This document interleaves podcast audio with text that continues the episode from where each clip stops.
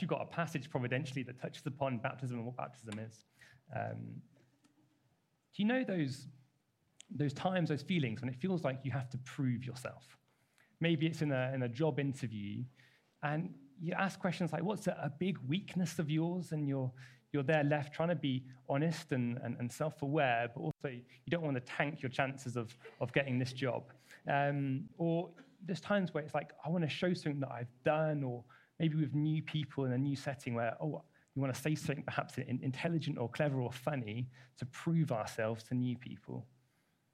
Um, perhaps you can even get into name dropping. I, I got a kind of a embarrassing memory looking back at the start of uni when I was in, in a new class at the very start, and I, and I, and I yeah, I, I wanted to kind of establish myself. I wanted to show something of who I was, and so I, I just like did the silly name drop, and then just became known as that guy for the rest of the week, and just such a bad way of um, introducing myself. But we can want to prove ourselves. And today we have a passage where Jesus is asked by some Pharisees to prove himself. Show us who you are. What's going on? And we're going to see Jesus' interesting response. We drop in on the middle of a conversation between some Pharisees and Jesus. And we look at Matthew 12 today, continuing our series through Matthew. Sorry, Matthew 12, verse 38.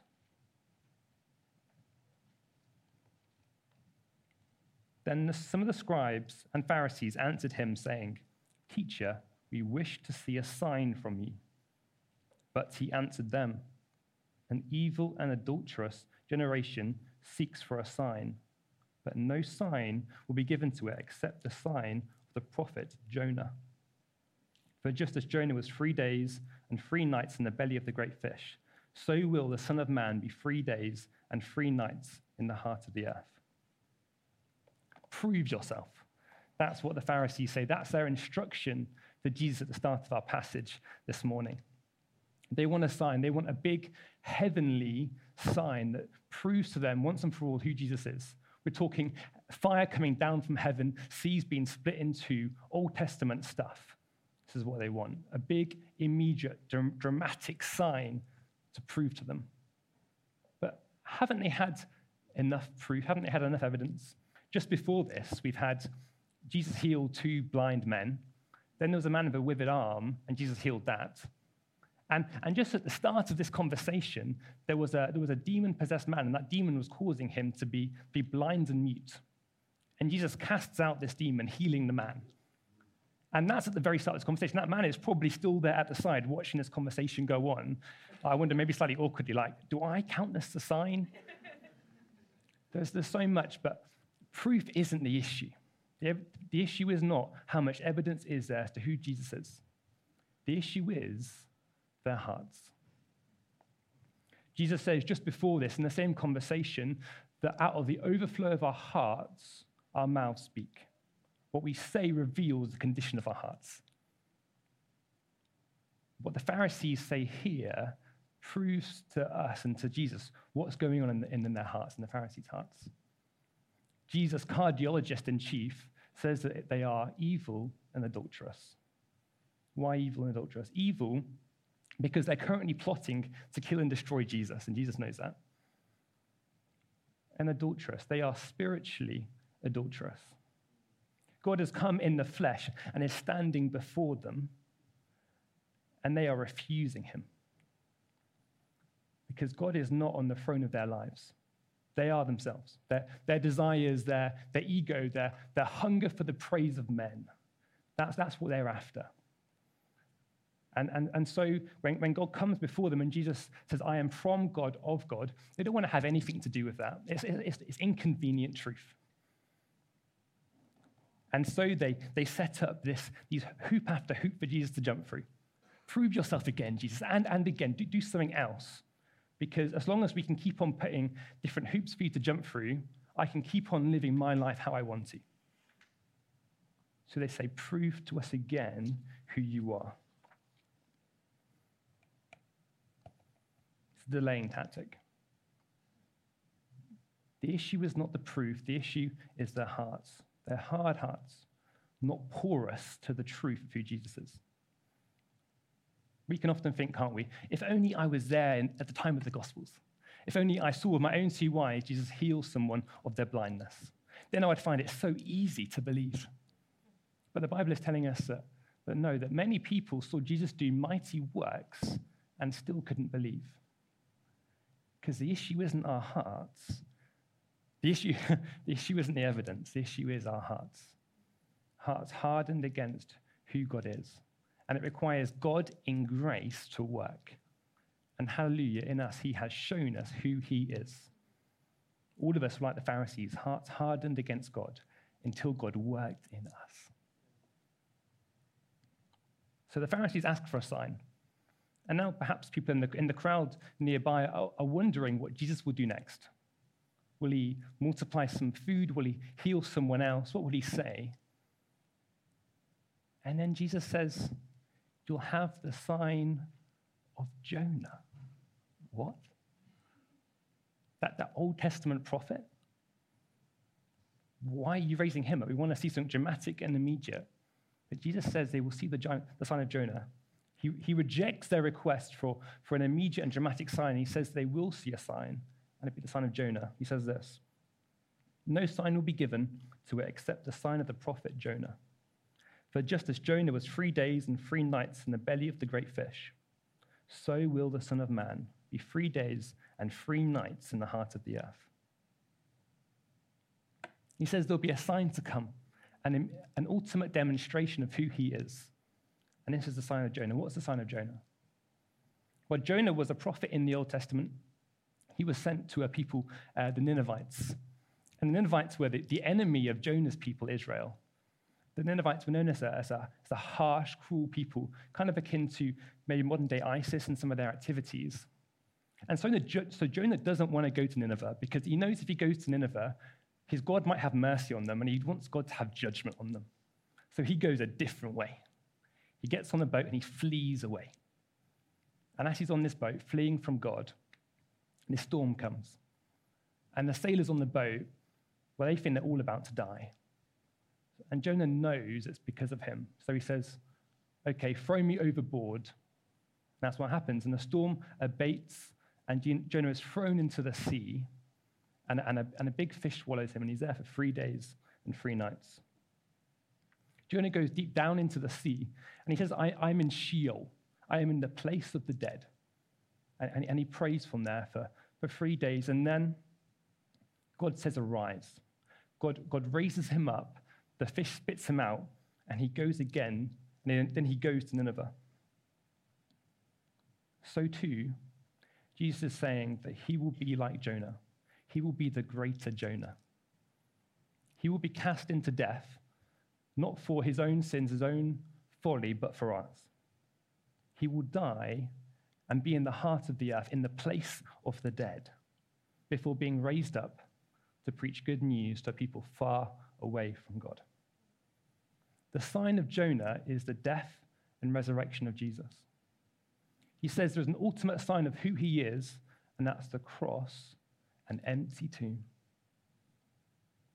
The Pharisees ask for a glorious sign.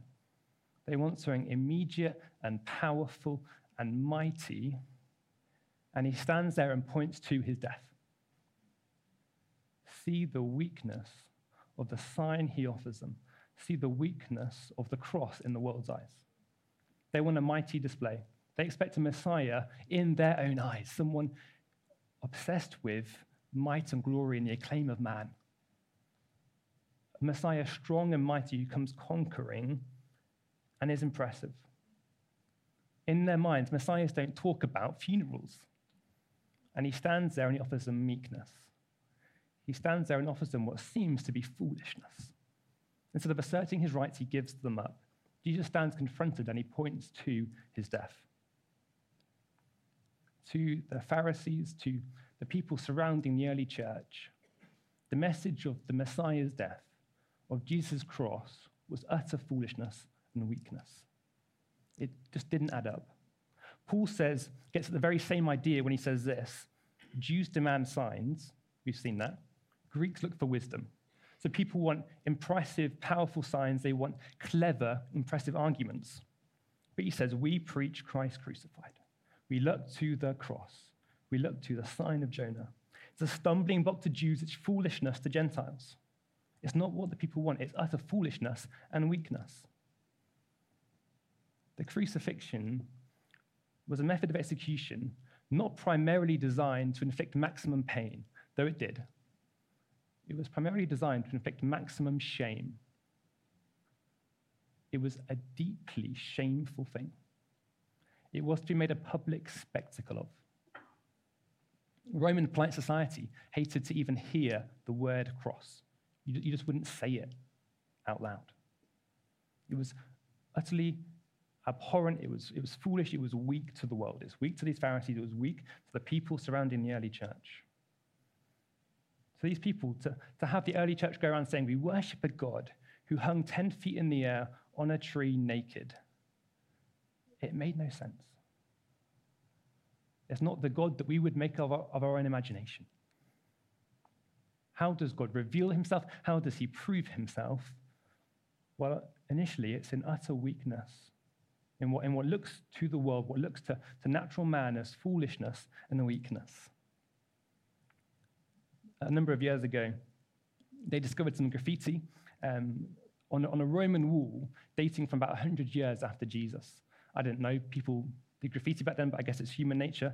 Um, and, and this graffiti on this Roman wall is of a cross. And there's a figure on the cross, and the figure has the head of a donkey, kind of foolishness. And there's a man kind of carved in on this graffiti at the bottom, worshipping the man on the cross. And then the text says, kind of the, the, the inscription alongside it says, Alexamenos, Alex, worships his God.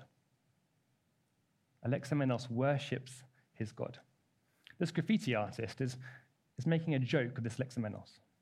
Look at how foolish he is. He worships a God who came and died. And so, as the early church went around preaching this message, that God had come in the flesh and died for his people, it cut across the wisdom of the world. And while we're fairly sanitized to the image of the cross today, we see it everywhere. Whilst the message of the cross has changed our society, it still is very much cuts across how we naturally think. Take, for example, um, atheist Richard Dawkins, who accidentally preaches the gospel when he writes this that the creator of the universe, the God who devised the laws of physics, the laws of mathematics, physical constraints, that this genius of mathematics and physical science could not think of a better way to rid the world of sin than to come to this little speck of cosmic dust and have himself tortured and executed so that he could forgive. Richard Dawkins is saying that this isn't true because it's not clever and it's not powerful. So it can't be true. Meet Jesus, who chose what is weak in the eyes of the world to save, to shame the wise. If the Christian life looks to you like obscurity and like weakness, my friends, look at the one whom we are following. A God who uses the weak things of the world to shame the wise. We take up our cross and follow Jesus. Peter writes that Christ suffered as an example for us, in whom, in, and we go after him, in whom steps we follow. And the word for example is the word for a, a wooden block that you would give to a child and you would carve in a letter. And then the child learning how to write would could put their writing implement and they could trace out the exact inscription, the carving in the wood, learning how to write. That Christ is our example in his suffering. It is not weakness and foolishness in the eyes of the world for him, but then glory for us now. Health and wealth and prosperity for us now. No, we go the same way as him. The world will not understand the message of the cross by its own metrics. He is our example. And it looks to the world like going low, like weakness, like meekness. And that's how God has made it. But in this path of, of, of weakness, of giving up our rights, it's also the path of life, of joy, of what the world really wants. There is freedom and life here. So we do these things that feel weak.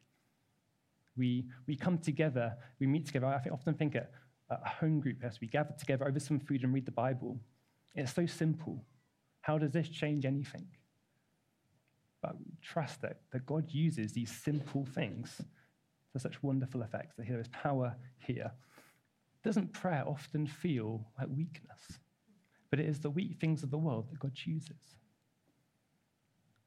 Perhaps if you have, have children and, and you parent day after day, could feel perhaps monotonous or, or unseen. We are faithful in, in small things that no one ever sees. But this is how God has made the Christian life.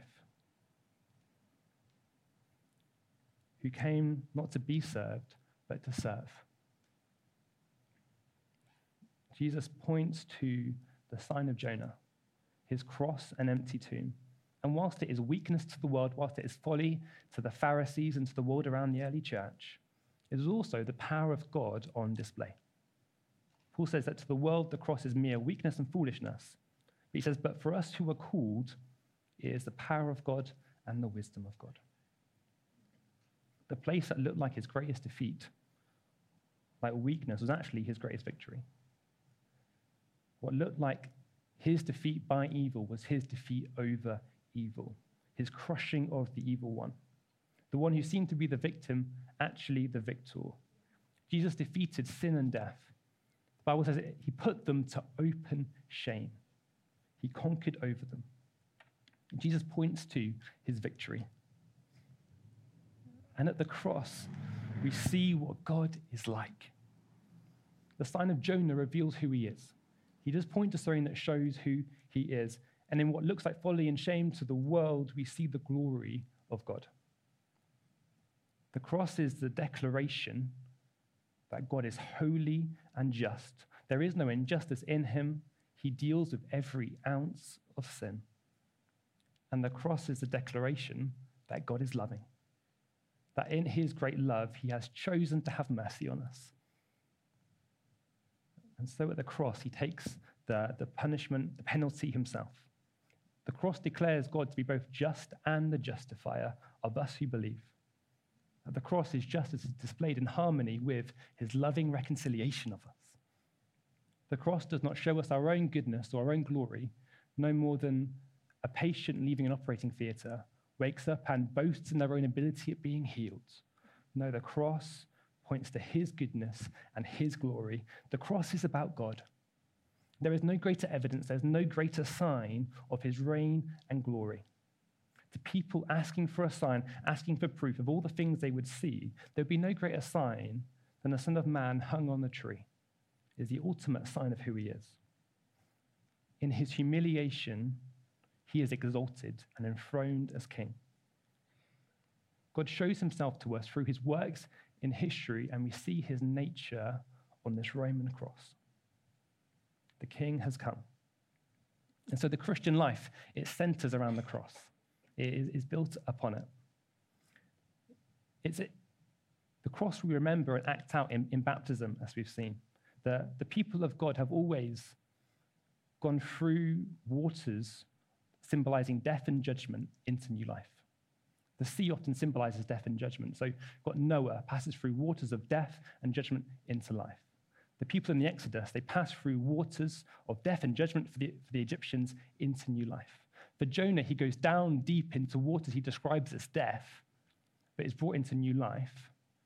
And Sam and Stu they pass through the waters, united Christ with Christ in his death, but into new life. All because at the cross Jesus died. All because he drowned under the waters of God's judgment at the cross and then came through into new life. It's all about the cross. Our lives are built on the cross. It's something we didn't deserve, we could not earn, entirely passive in. Lots of times a day we can be, we can feel like we are asked to prove ourselves, put on the spot, asked for a shine to show our own glory, perhaps by bosses at work or, or family members with, with family pressure. We can be asked to show our worth. And in that moment, we can choose. We can either look inside of us and try and produce something that establishes our own glory, something we've done, something we could say, or we can die to ourselves and boast on the cross alone. Remove ourselves from the center of our lives, and focus on Him where life is found. We can look to Jesus and the cross and know freedom from the demands of the world to live a certain life, to strive for glory and impressiveness. We aren't to be satisfied with great thoughts of ourselves, but great thoughts of what is truly good, of knowing the glory of God in Christ. My friends, have you seen the cross? Have you, have you really seen it? Have you seen the judgment your sin deserved there? Have you seen God settling up accounts with you in his Son there? All your sin paid for there. Have you seen how he purchased you? Have you seen how he broke the sting of death from you? Have you seen how he won for you every good thing, namely himself? Have you seen the Father's love for you there? Not loving you because of the cross, but eternally decreeing the cross because of his love for you. Have you seen the love of the Son for you there, with joy going to redeem a people for himself? And it is with love and joy that the Spirit reveals to us the wonder of what God's done at the cross. And finally, if, if, if you wouldn't describe yourself as a Christian today, it really does come down to the cross and resurrection. It's the sign that Jesus points to, it's a sign we as a church point to, it's what our faith is built upon. If Jesus is still dead, if he did not rise, this is all a lie, then we can all go home. It's all entirely pointless. No amount of good works, clever arguments, mighty signs, impressive talks would ever change that. But if Jesus is alive, if he rose on that third day, then we have to take seriously what he said. If he rose, the whole world is different. And you may have many questions and objections about what the church is, about what we believe. Uh, and that's okay, but if the, if the king is alive and the whole world is different, this is the question to consider when you consider Jesus and Christianity the cross and the empty tomb.